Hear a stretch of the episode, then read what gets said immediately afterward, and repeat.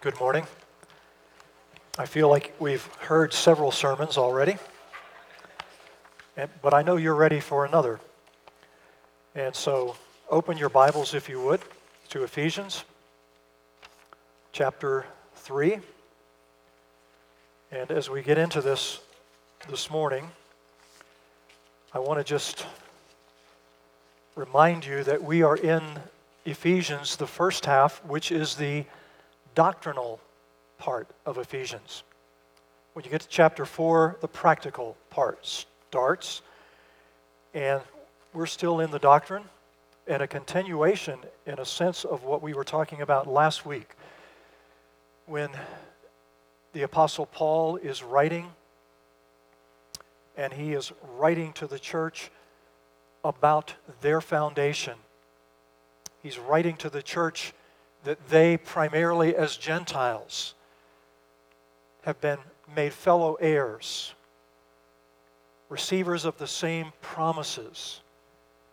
And we said last week that is something at Christmas to remember that until Jesus Christ came to this earth on that very first Christmas day, and then about 30 years later died for us, there was no hope for Gentiles. We were without hope. We were without God until Jesus Christ came and established the new covenant, which is the eternal covenant, the one that we are under that will last forever and ever and never stop. It's everlasting, it's eternal. And He inaugurated it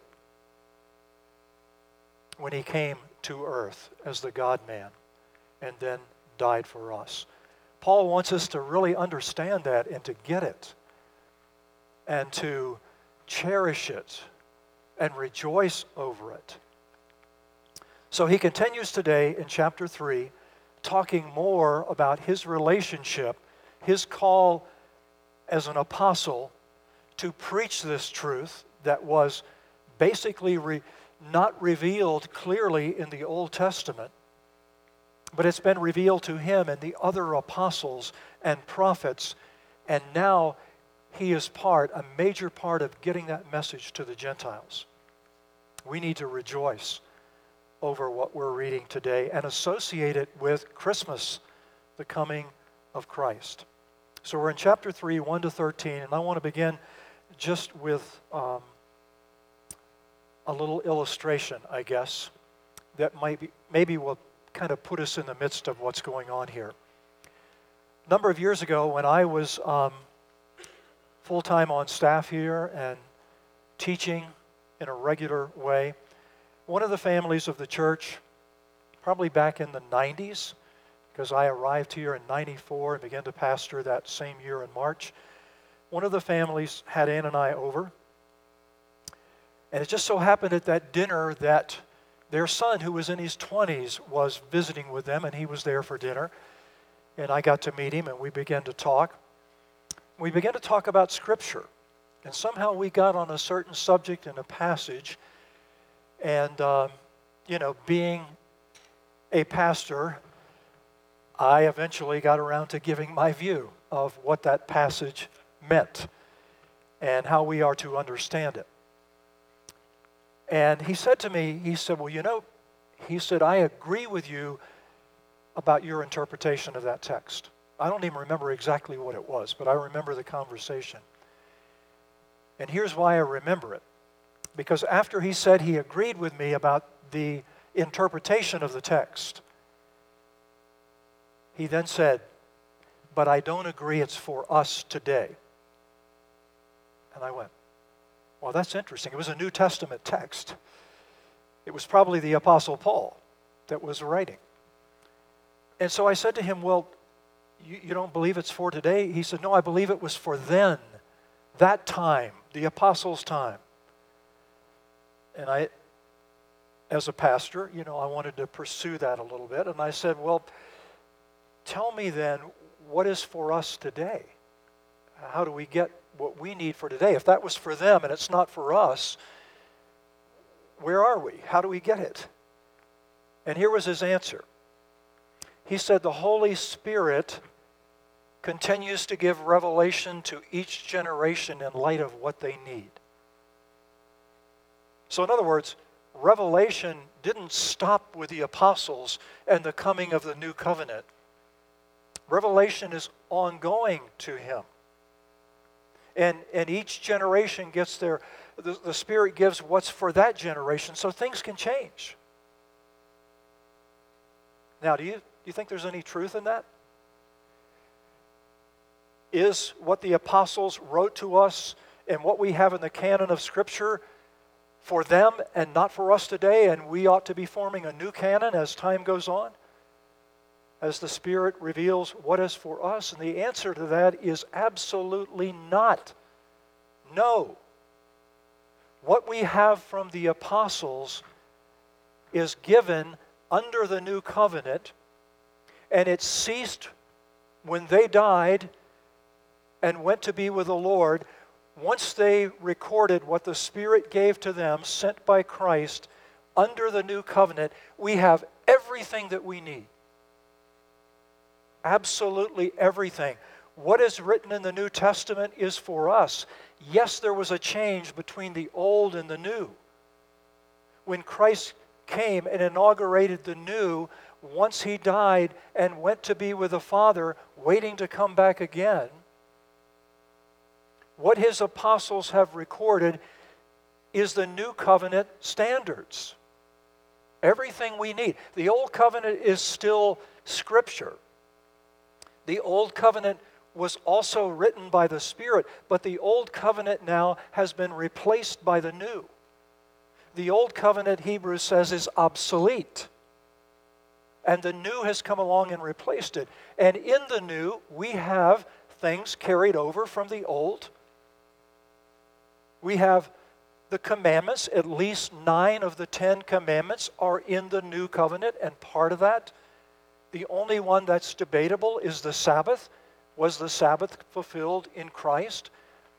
We have prophecies in the Old Testament that relate to the coming of the new. The new's even mentioned in Jeremiah and Ezekiel. But the old covenant is gone and the new covenant has come, and that which is written in the new covenant is all we need.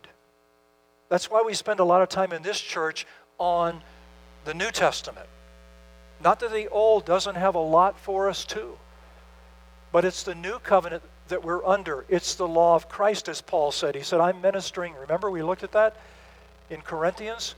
He said, I'm ministering to the Jews and I try to come along and honor where they are, but I'm not under that law anymore.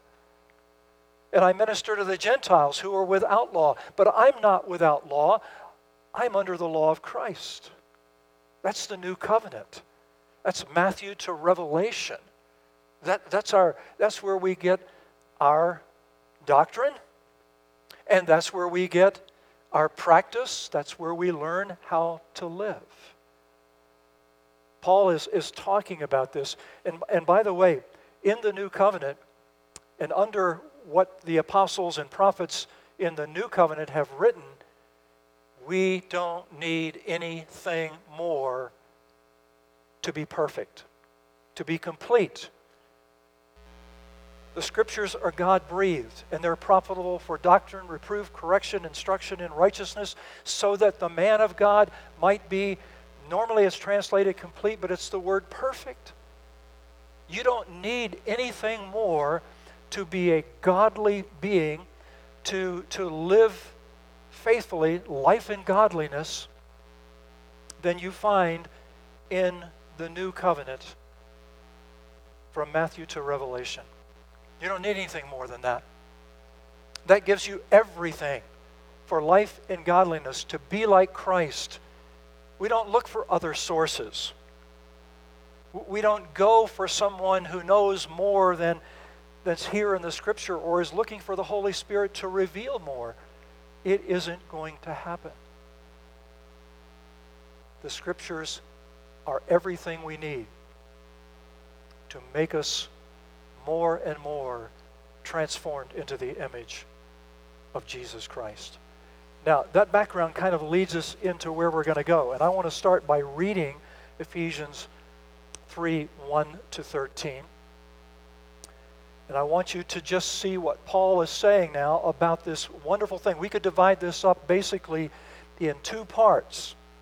One of them, the first part, the first half of these verses from 1 to 13, 1 to 6, would be Paul is presenting the uniqueness of the mystery, that which was a mystery. He doesn't mean mysterious. A mystery was simply something that man can't find out on their own. Only God can reveal this. So Paul wants to talk about this the uniqueness of the mystery that God gave about the formation of the church, the new covenant's arrival and inception. And then the second part of that, he talks about the uniqueness of his role in receiving it and proclaiming it. So it's kind of he's kind of continuing on what we saw last week in chapter 2, that latter half. So look with me at chapter 3. We're going to read all 13 verses. For this reason, I, Paul, the prisoner of Christ Jesus, for the sake of you Gentiles, if indeed you have heard of the stewardship of God's grace, which was given to me for you, that by revelation there was made known to me the mystery, as I wrote before in brief.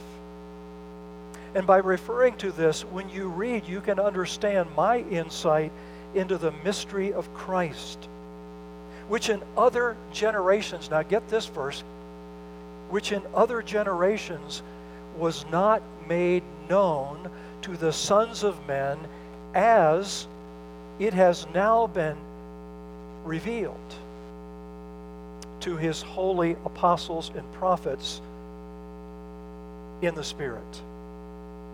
To be specific, that the Gentiles are fellow heirs, fellow members of the body, and fellow partakers of the promise in Christ Jesus through the gospel.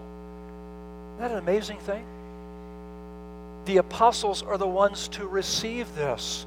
It wasn't received in the old covenant as it was in the new. Yes, there were times when we, we learned in the Old Covenant how to really be saved. You look to the Messiah, you, you look to the seed of Abraham, you put your faith in him. Genesis 15 reveal that about Abraham. You're not saved by works.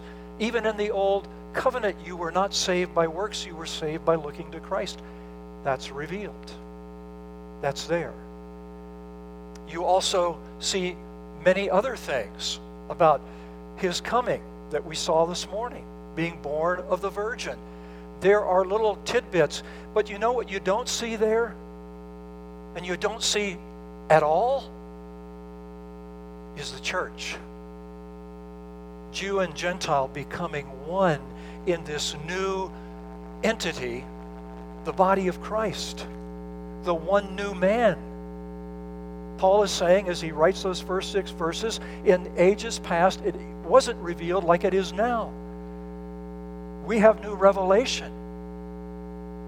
And Gentiles, you are included in that. You're heirs. You're part of the promises of God, just as ethnic Jews put their trust in the Messiah in Christ. Let's read on in, verse 7.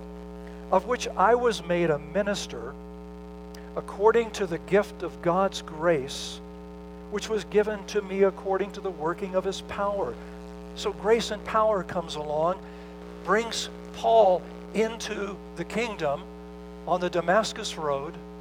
He becomes a follower of Jesus Christ and is appointed a minister. By grace and the working of his power, he was saved. He was made new, a new creature in Christ. Then he says, To me, the very least of all the saints, the very least of all of them, Paul always thought of himself that way. He was the persecutor of Christians. He was out trying to put them to death, to harm them, to get them to stop following Christ. And Christ meets him on the Damascus Road and says, Paul, I'm changing you. I'm making you one of mine, part of the church. And you're going to be a minister for me, and you're going to suffer for that. You're going to suffer greatly to preach the gospel that I'm calling you to preach. Look at verse 8. To me, the very least of all the saints, this grace was given to me to preach to the Gentiles the unfathomable riches of Christ. Have you ever thought of your Christianity, your relationship to Christ, as an unfathomable, rich possession? Unfathomable riches of Christ? You need to think of it that way. There is nothing more important in this world, on this planet, in all of history, than having a relationship with the living God through His Son. And you will never fathom how great that is, how great His mercy to you has been to draw you to Himself, to make you one of His own, and give you an eternal heritage.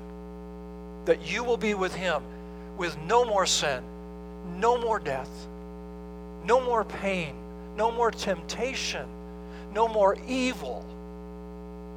What do you find when you turn on TV and the news these days? I know it's not November anymore, so you can look again. It's almost like every time you turn on, there's some other horrific act that's been done in this country.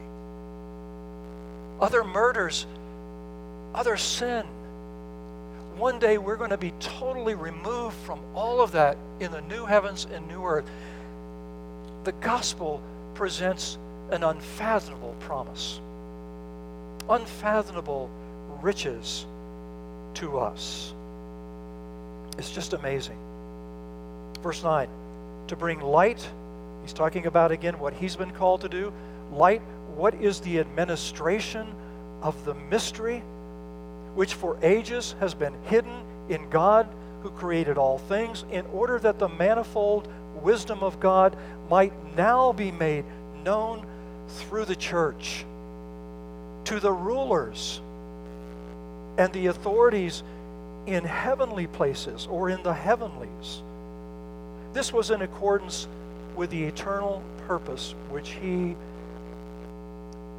carried out in Christ Jesus our Lord, in whom we have boldness and confident access through faith in Him. Therefore, I ask you not to lose heart at my tribulations on your behalf, for they are for your glory. What a powerful passage that is, as Paul reflects, talking about the uniqueness of the mystery and the uniqueness of his role in presenting that. We will never understand in all of eternity how wonderful, how marvelous this is. Notice in this first part, when we're talking about the uniqueness of the mystery, he starts out by saying, and he's in prison in Rome. He's right now a hostage in a prison in Rome. But he says, in essence, I'm a prisoner in Christ Jesus for the sake of you Gentiles. I don't I'm a prisoner because of Christ. And he's a prisoner because he's been taking the gospel all over the Mediterranean Sea area from one place to another. And he knows it's going to cost him. But he knows he's presenting the unfathomable riches of Christ about the church, the one new man, Gentile and Jew together for the rest of eternity in this, in this church he is presenting something that in the past little to nothing was known about, but has now been revealed to the apostles, and he's delighted to be preaching that. And then in verses 4 to 6, he's talking about this mystery and understanding it. One of the things that, that I want to share with you this morning, just by pulling out a little page that I made up just to go through. One of the things that Paul is telling us is since the Old Testament prophets did not have all that the New Testament apostles and prophets had about this new covenant and about the church. We need to understand that when we go to interpret Old Testament prophetic passages, we must always interpret them first and foremost and primarily through the eyes of the New Testament writers. Why? Because they're writing Scripture, just as much as the Old Testament prophets were. But here's the other part of that they know more about the New Covenant and about what's come to pass in their day than any other Old Testament prophet ever could have thought of. Always interpret Old Testament passages through the eyes, through what's said by the New Testament authors, by the New Testament writers. And we could go on and say, here, here's some of the reasons why. Much of the Old Testament, especially in reference to this new covenant, was not complete. It was vague. It was shadowed. It was written in terms of figures and symbols and types. For instance, in Acts chapter 15, there where they're having this debate should, should the Gentiles be circumcised and come under the law of Moses? They all agree no. They come under the law of Christ. They don't have to be circumcised. We couldn't keep that law in the first place. It was a tutor to point us to a Savior. We couldn't do it. But then, all of a sudden, in the midst of this discussion, someone, I think it's James, stands up and he quotes Amos. He quotes the Apostle Amos. And he says in Amos, and I believe it was chapter 9, in Amos chapter 9, it talks about David's, the formation again, the, the renewal, the, the restoration of David's tabernacle. Well, guess what that's related to in Acts 15? Because in that passage, he talks about bringing in Gentiles. James says what Amos 9 was talking about was the formation of the church. The tabernacle there is not a literal tabernacle. We're not going back to temples and tabernacles for God to dwell in. The temple now is the church, it's the body of Christ. He dwells in us individually and He dwells in us collectively. And it's interesting. Would the Old Testament prophet have understood that? No. Because he didn't have all of the revelation that Paul and the New Testament writers have. Do you remember what Hebrews says, for instance? In Hebrews chapter 1. In past times, prophets wrote about many, many things. But in these final days, God's Son has come, Jesus Christ has come, and He's brought the final truth, the final revelation that we need. We need a special work of God to bring new revelation. We need a special work of God to bring illumination to understand even what New Testament writers are saying. By the way, do you remember Luke 24? Christ is sitting on the road to Emmaus, and there he is speaking with the two men that were traveling that were so disappointed because Christ had been crucified. And Jesus, resurrected, meets with them and he sits down with them and he reveals to them, lets them see that it's really him raised from the dead. And what does he do? He takes the Old Testament and he begins to go through book by book. And he says, This was about me. This was a figure and a type and a symbol but it had me in view. And he takes them through, and then he goes and he meets with the disciples, and he does the very same thing. We have the final revelation. We, the church, are the final new man, the new body for the rest of eternity. Paul says in this in these words, this was God's eternal purpose. Eternal purpose. He's not going back He's going forward. What was written back here in shadows, in types, is now fully revealed.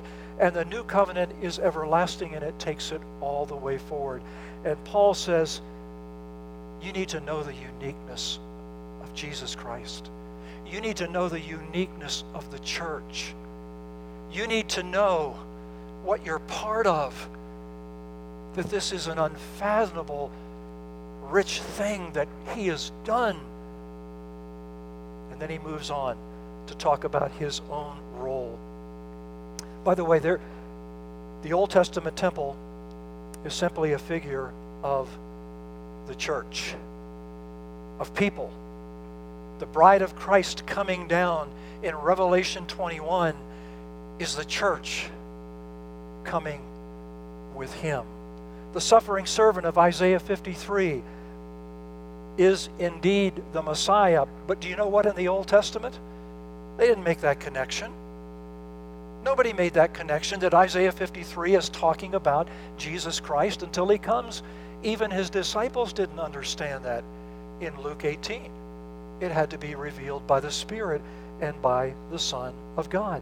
The animal sacrifices were nothing more than a type and a figure of the suffering that he would do and had to do when he came to this earth in order to die for us.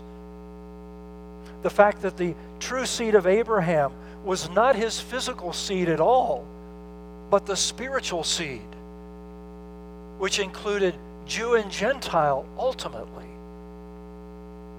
All of this is now explained by Paul in the Apostles and it's all we need for the rest of time and the rest of eternity. So, Paul goes on to talk about his unique role in all of this.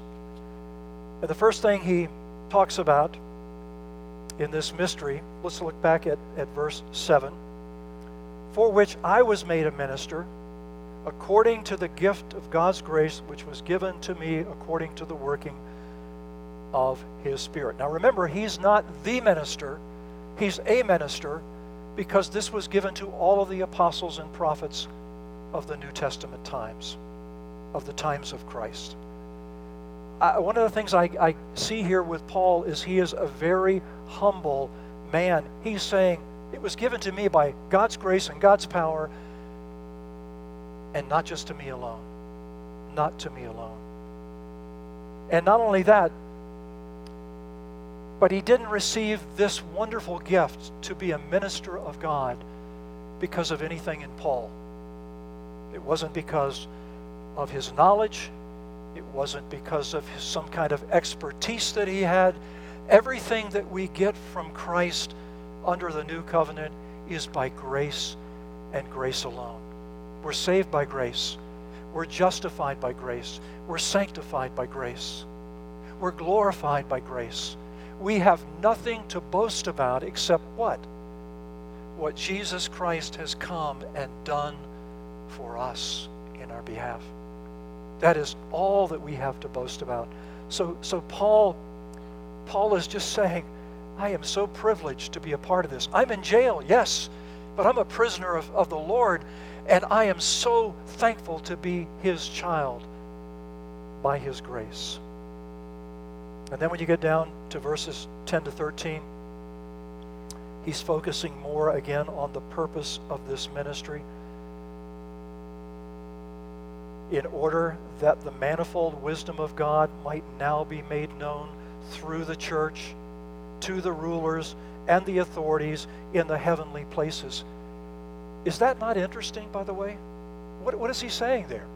He's saying that the, one of the primary purposes for this church, for this eternal purpose to be fulfilled, bringing Jew and Gentile into this body where they're totally forgiven. Everyone who's part of the church. It's not like back in the days of Israel, if you're part of the old covenant, that makes you a believer, that makes you part of the Lord. No. Most of the people under the old covenant were not saved at all, there was only a remnant always just a remnant. But in the church, those who belong to the church are His. We've been redeemed, Jew and Gentile. We've been forgiven. The promises are ours.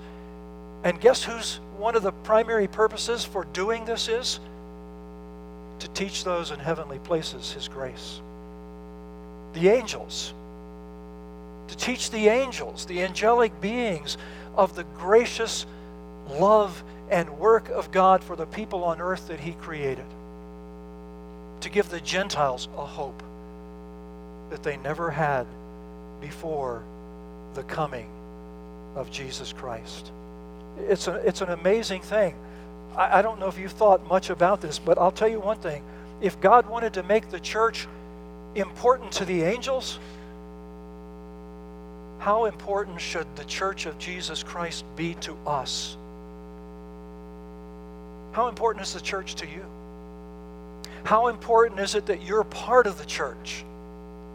How important is it that your brothers and sisters are part of it and that you love them and you care for them and that Christ has redeemed them and made them one of his own? Brothers and sisters, if this is important to the angels and God wanted it to be important to them and to reveal to them his grace through this establishment of the new covenant, the eternal covenant, this needs to be high on our list. That's why Paul is teaching this doctrine to us. Yes, we're to love one another, but we're to understand how important the church is. The whole first three chapters of this book are doctrinal. And sometimes I think we, we kind of get to the place where we say, well, the practical is really more important than the doctrinal. Do you ever get that way? Just give me the practical stuff. I don't need to know the doctrine. No. Both are absolutely necessary and both are absolutely important. If you don't get the doctrine, you won't be living practically the way you should. So let me, let me conclude with this. Since we've had several sermons, I probably ought to do that fairly soon. Um, let me give you some thoughts as we conclude, and as Paul is just summarize the, summarizing the uniqueness of this mystery that has now been revealed, the church, and his role in it. Here's, I think, some things we can take home with us. Just three things. Doctrinal truth is every bit as important as practical, and we need to spend equal time in it as we learn how we are to live in daily life. Both are God breathed and inspired. Both promote and emphasize the glory of God, how we live and what we think and what we know. Both are given by the Spirit to the apostles and prophets as revelation from God, and both are made to be understood by the work of the Spirit in us. When you're reading Scripture, don't fly through the doctrinal stuff. Look at it, study it carefully. Consider the words, consider what is being taught about it. You will never get down the road practically unless you do. Both the doctrine and both the practical teaching are absolutely important. Never put one over the other. Never exclude one for the other. Yes, the doctrine sometimes is hard.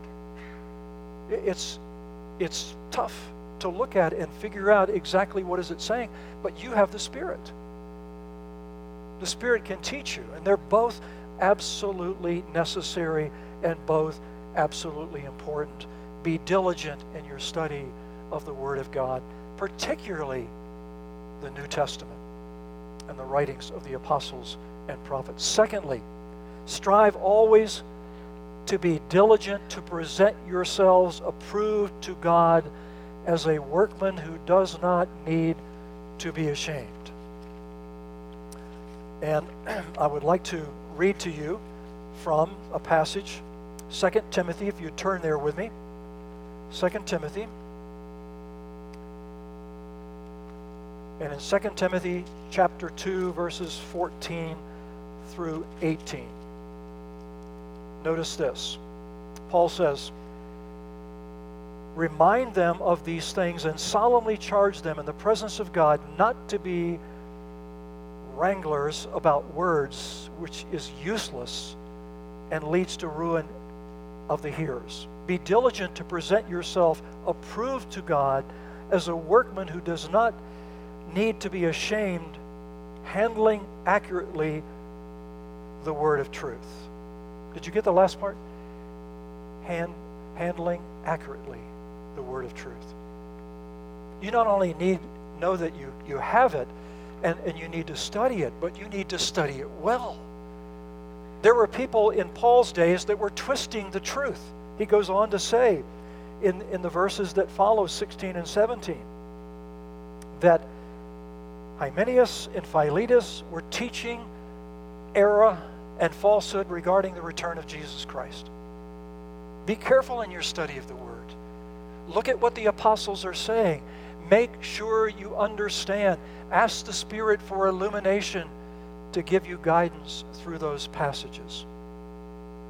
Follow the apostles' teaching and follow the apostles' ter- interpretation of Old Testament truth when they speak. They're writing scripture, they're inspired by the Spirit, they're giving further knowledge that the Old Testament writers did not have. And then finally and thirdly, we must never let arrogance or pride come into our lives because we know so much more than they knew, or because we know so much more than other Christians knew. You see, knowing and doing go together. That's why James says, Show me your faith by your works. So it is possible in the study of Scripture, it is possible as you pursue the truth of the new covenant to begin to be a little arrogant and think I've got it all. I've got all I need because I understand that. Not many people understand it like I do, so I've got it. That's wrong. What you need to do is realize this, and Romans 11 talks about this. I won't take you there to read it, but you look at it sometime, verses 5 to 24. He talks about one of the major reasons that Gentiles were brought in and made fellow heirs of the promises of Jesus Christ was because of unfaithfulness on the part of the Jews. And then he then Paul looks at the Gentiles and says, "Listen, don't be arrogant because it can be removed from you if you start to just know things but stop doing them and stop living them. You need both. You need to know the truth, and you need to put the truth into practice in your life. Don't be arrogant. Don't be complacent. Don't stand and say, Well, I'm a Christian. I know that Christ has saved me. I know that it's all of Him and not me. So I can kind of just ease back and live any way I want to. In Romans chapter 11, the Apostle Paul says, The same thing that happened to the Jews of which you were brought in because of their unfaithfulness, God worked towards you and made you part of the new covenant. But he says, don't be arrogant. You were grafted in. You were grafted in. They were the natural seed. If they turn back to God, it's much easier for them to come back in and be part of this one new man than it was for you to even be added. Don't be arrogant. Doctrine and practice are very important together, and we must strive to handle the truth accurately. But we don't get arrogant because we know it. We don't get arrogant even when we live it because that's by the power of the Spirit. There's nothing to boast about. Nothing. Brothers and sisters, this new covenant that we are part of was God's eternal plan from before the world. And Christ has come. And here's the other part of that He's coming again. And He may come while we're alive, at least some of us. He may return to this earth a second time to fulfill everything completely, to have the final day of judgment and establish the new heavens and new earth where saved Jew and Gentile in Christ, who are the true seed of Abraham, will live in perfect harmony and love and joy and peace with Him forevermore. This Christmas, there's nothing to be more excited and more joyful about than His coming to earth that first time. To do what? Die to live a godly life, perfect life, and go to the cross and bear the wrath of God for our sin on him. That's what we need to rejoice about. Do that and give all the glory and all the praise to our Savior, the Lord Jesus Christ. Let's pray. Father, thank you again for these words of the Apostle Paul, the uniqueness of the message, the mystery which wasn't revealed fully in the Old Covenant, but has been now. And thank you for this apostle that understood his place, that understood that it was all by grace and not by him. And he was willing to suffer to take this message given to the church that we should be taking to the ends of the earth. Focus our attention, Father, on those who still haven't heard, to share this good news, the gospel, that has changed our lives. Help us to be faithful to see this go to the ends of the earth. And we pray these things in Jesus' name. Amen.